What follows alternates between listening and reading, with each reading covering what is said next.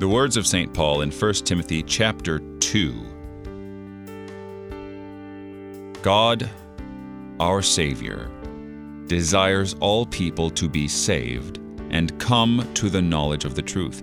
For there is one God, and there is one mediator between God and men, the man Christ Jesus. Here, Paul eliminates any other means by which we can come to God the Father. Any other method, any other mode of working. Indeed, the work is not ours. The work belongs entirely to Christ.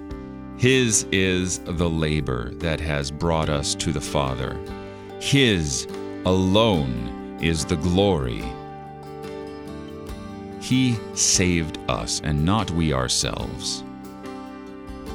And it's truly comforting to know that God, the Savior, desires all people to be saved and come to the knowledge of the truth. This is great comfort for us because we truly need salvation.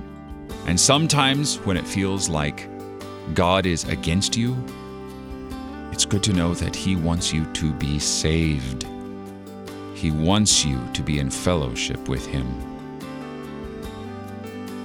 You're listening to Oratio, part of your morning drive for the soul here on Worldwide KFUO. Christ for you, anytime, anywhere.